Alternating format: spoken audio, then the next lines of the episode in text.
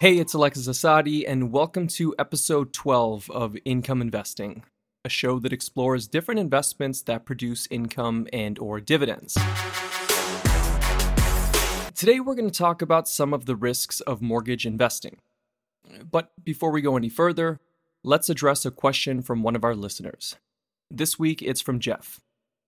Remember, you can submit a question at alexisasadi.net slash podcast. So, uh, Jeff wanted to know whether I've ever foreclosed on a property and what the experience was like. To clarify for everyone, foreclosing is the act of taking a borrower to court in order to force the sale of their real estate. It's a way for a lender to recover a mortgage secured debt. Jeff, I don't have too much to share in this one, not only have I never foreclosed on a property, but nobody has ever even missed a payment on one of my mortgage loans. There was one time a couple of years ago where the borrower's check bounced, but he corrected it almost immediately. That's about as bad as I've experienced from mortgages. One of the advantages of being a smaller lender is that you can have plenty of time to research every deal to your satisfaction.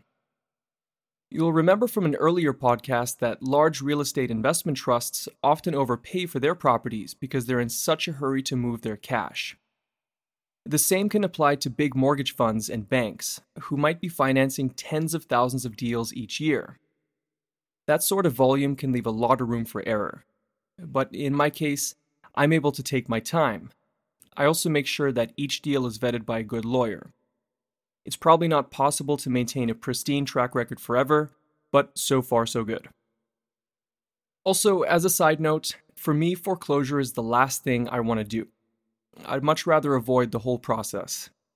But there are some lenders that intentionally trip up their borrowers so that they can begin foreclosure proceedings. Their whole model is based around it. Okay, so before we jump into the meat of today's episode, Let's recap our prior discussions. We now know that a mortgage is a legal instrument that's used to attach a debt to real estate. It's not a loan in and of itself. We also know that one of the most important concepts to understand is the loan to value ratio, or LTV. It expresses the value of a property when compared to how much debt it has. For instance, if there's a house worth $500,000 with registered debts of $450,000, then the LTV would be 90%. That means that 90% of the house is encumbered by debts. If it was sold, then the seller could only realize 10% of the proceeds. As well, we discussed how mortgage loans can be investments. We established that lenders can earn passive income by charging interest. They can also bolster their profits by charging fees, like late penalties and origination fees. Lenders will usually require the borrower to reimburse it for all expenses that it incurs in connection with a loan, like legal costs. In many cases, fees and reimbursements are deducted from the funds advanced. While mortgage loans can be enticing income producing assets, they can also come with risk. Like last week, today we'll examine some of the main ones from a ground level perspective. So, for the next 10 15 minutes, let's assume that you're a private lender who's financing a small real estate deal. The entrepreneur borrowed money from you to renovate a property and later flip it for a profit. You've secured the loan with a mortgage on the house. So, what kinds of hazards are you looking at? Even if you're not interested in being a lender yourself, say you'd rather invest through a fund, this will still be good for you to know.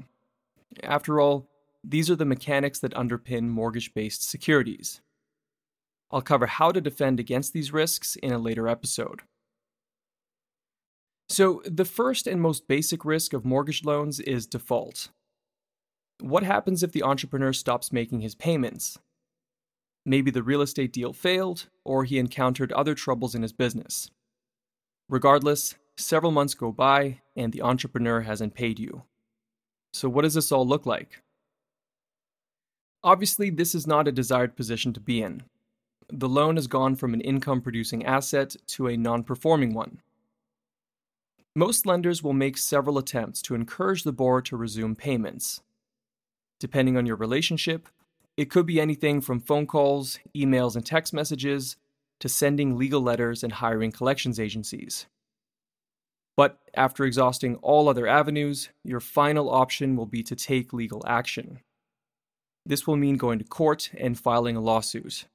It can become pretty costly if you have to hire a lawyer. In the best case scenario, the threat of losing the property will cause the borrower to resume making payments.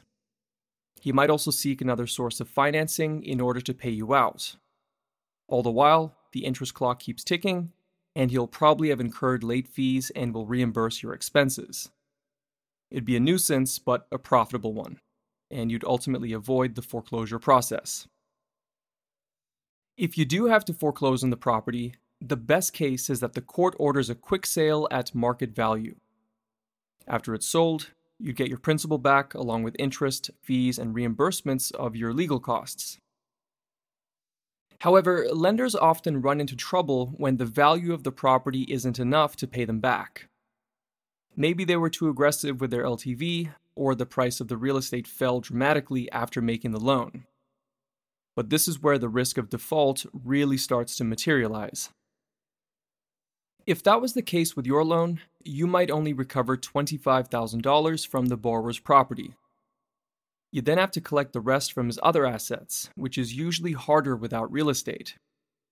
For example, you may have to gain permission from the court to garnish his income or to seize his bank accounts. None of this is particularly difficult, but you can see how mortgage loans can quickly become the opposite of a passive investment. As well, some will try to avoid paying by hiding their money. That's why it's useful to work with a lawyer who's experienced in asset protection and recovery strategies. Your ability to recover the debt will ultimately depend on the borrower's wealth. It might take years to recoup what you're owed if he doesn't have much to his name. If he declares bankruptcy, then you may not be able to recover anything else. You'd be out $5,000 of principal, plus outstanding interest, plus whatever legal fees you incurred. That's among the worst case scenarios. Therefore, it's really important to make sure that the LTV will be enough to protect your capital. A second risk with mortgage loans can occur before the deal even takes place. For example, let's say the borrower asks you for $30,000 and you agree to various terms and conditions. You then hire a lawyer to draft the loan and mortgage documents. However, shortly thereafter, your lawyer runs a title search and discovers two existing liens on the property. You then lose confidence in the investment and decide to back out. Not only would you be in third position and are uncomfortable with the risk, but you also feel misled by the entrepreneur. You don't want to do business with someone like that. A month later, your lawyer sends you an invoice for her time. It's not her problem that the deal didn't go through. She performed a service, and you need to pay for it. As such, you're out $1,000, and there's nobody there to reimburse you. Now, the good news is that there are basic tools that you can use to manage these two risks. They're pretty standard in the business. Like I said earlier, I'll discuss more about that in a later episode. However, one risk that's difficult for retail investors to manage is mortgage loans' lack of liquidity. Unlike a publicly traded REIT, for example, you can't just click sell and get your money back. You're stuck with the investment until you're repaid. At first glance, it may seem odd to want liquidity if you've got an asset that's doing really well. But for example, if there's an emergency and you need cash right away, a mortgage loan would probably not be of much help. Banks, investment funds, and professional lenders have the connections and resources to make this problem go away they can often sell their loans to other investors. For example, if you needed cash immediately, you might sell your $30,000 promissory note to me for $30,000. As such, you'd get your money back, and I would now own the loan. But this is usually not a realistic option for most people. First, they may not have anyone to sell the loan to. This will be exacerbated if the loan is risky or if it's in default. I may be willing to buy your loan while it's performing, but I probably wouldn't after the borrower stopped paying, unless you drop the price. Second, there are laws that govern how and to whom you can sell mortgage loans. You'll either need a lawyer or knowledge of securities laws to do so compliantly. So, those, in my view, are the top three risks of mortgage loans default risk, origination risk, and liquidity risk. But there can be all sorts of other issues, including those revolving around insurance, tax, jurisdictional, and environmental laws. That's why it's highly recommended to work with a lawyer who can guide you. I once almost funded a deal in Saskatchewan until my lawyer told me that I needed to get a license to lend there. If he didn't tell me that, I could have incurred a hefty fine.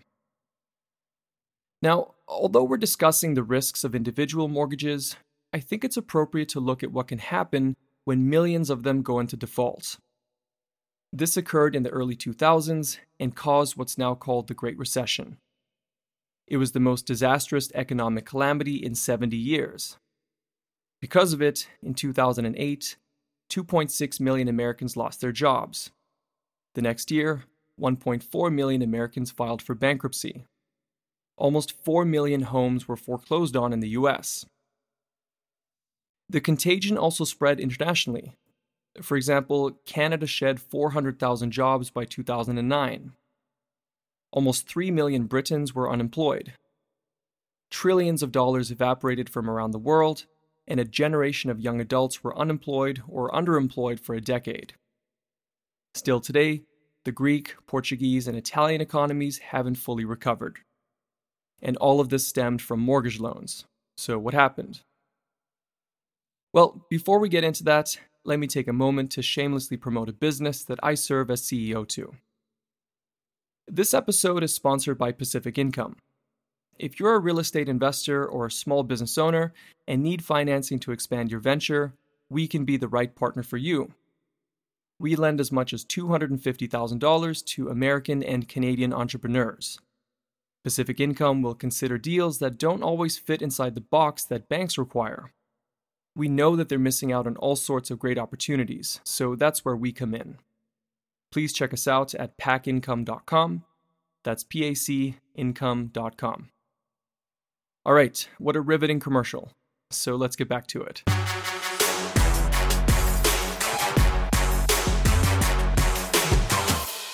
The Great Recession of 2008 and 2009 originated from bad lending practices.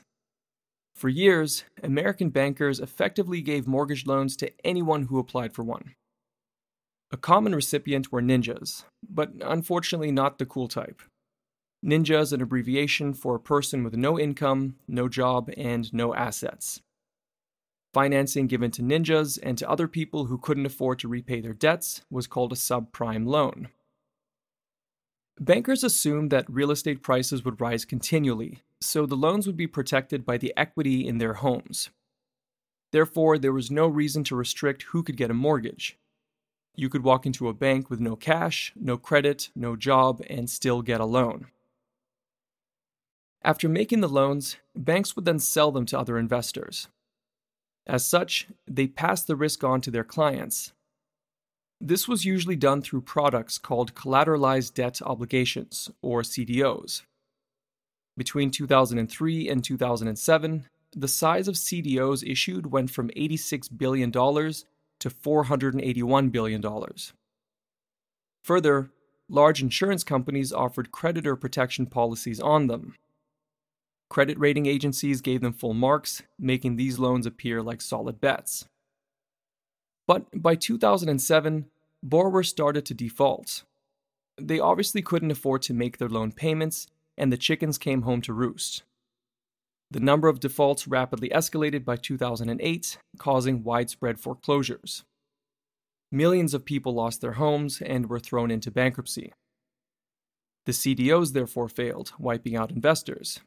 And as these investment products collapsed, it dragged down insurance companies who couldn't afford to insure such vast sums of losses. One by one, banks and insurance companies across America crumbled or suffered major losses. They stopped lending and credit dried up, killing people's ability to make purchases.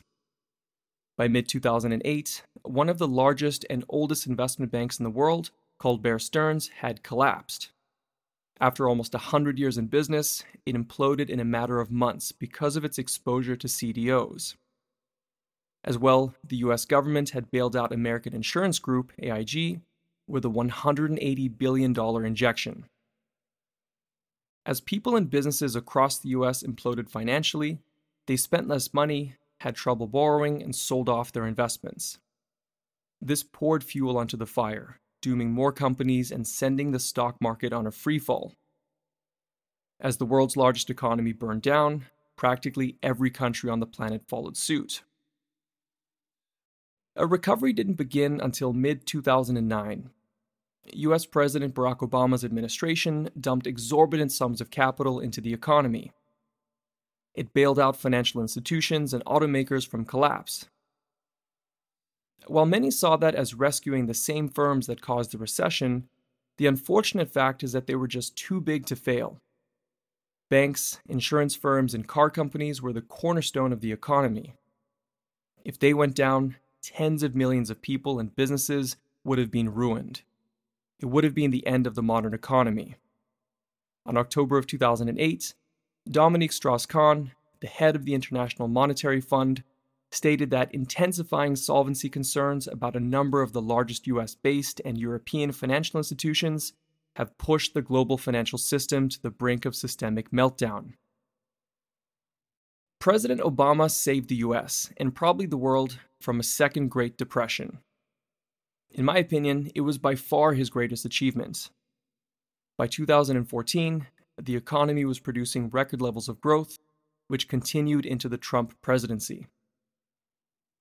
However, by doing so, trillions of dollars of debt were added to America's balance sheet. Eventually, somebody is going to have to pay that back.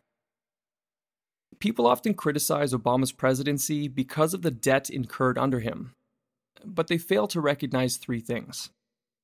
First, much of that debt was actually incurred by the George W. Bush administration, the result of major tax cuts and going to war in Afghanistan and Iraq. Second, the recession started while Bush was still in power. It was inherited by Obama, who was left to deal with it. Obama didn't take office until 2009. And third, without Obama spending the way that he did, we may not have had an economy at all. People often forget how bad things were in 2008, especially now that we're 10 years removed. But the world was on the brink of going back to the 1930s depression. Aside from poverty and malaise, the widespread economic ruin of the 1930s caused the rise of Hitler and the Second World War. People can, and I certainly do, take issue with a lot of Obama's policies, but no person who's informed on the subject can take away from his economic accomplishments. Some people say that he should have let the economy burn down so that a new one could form, but that's an argument fit for the movies, not reality. I bring up the Great Recession because I want you to grasp how intrinsic mortgage lending is to the economy. It underpins real estate, which is most people's single most valuable asset. When it crumbles, the economy can also go down with it. I also want to dispel the myth that mortgage lending is risky because of what happened in 2008. The financial crisis stemmed from systemic issues like lax regulations, bad banking practices, and unscrupulous credit rating methods. People also shouldn't have been borrowing money when they couldn't afford to pay it back. It was a perfect storm for an asset that is literally tied to people's households. But it would be illogical to avoid mortgages altogether because of the Great Recession. That would be similar to refusing to drink wine because alcohol can cause death. There's a difference between having a glass or two with dinner and downing a bottle of Jack Daniels before driving a car on the highway. Like all investments, mortgage lending should be done carefully. So that's it for today. Next week, we're going to discuss how lenders can manage the risks that we talked about in this episode. Until then, please take a moment to subscribe to this podcast or to tell a friend about it. I appreciate you spending your time with me, and I'll see you on Wednesday.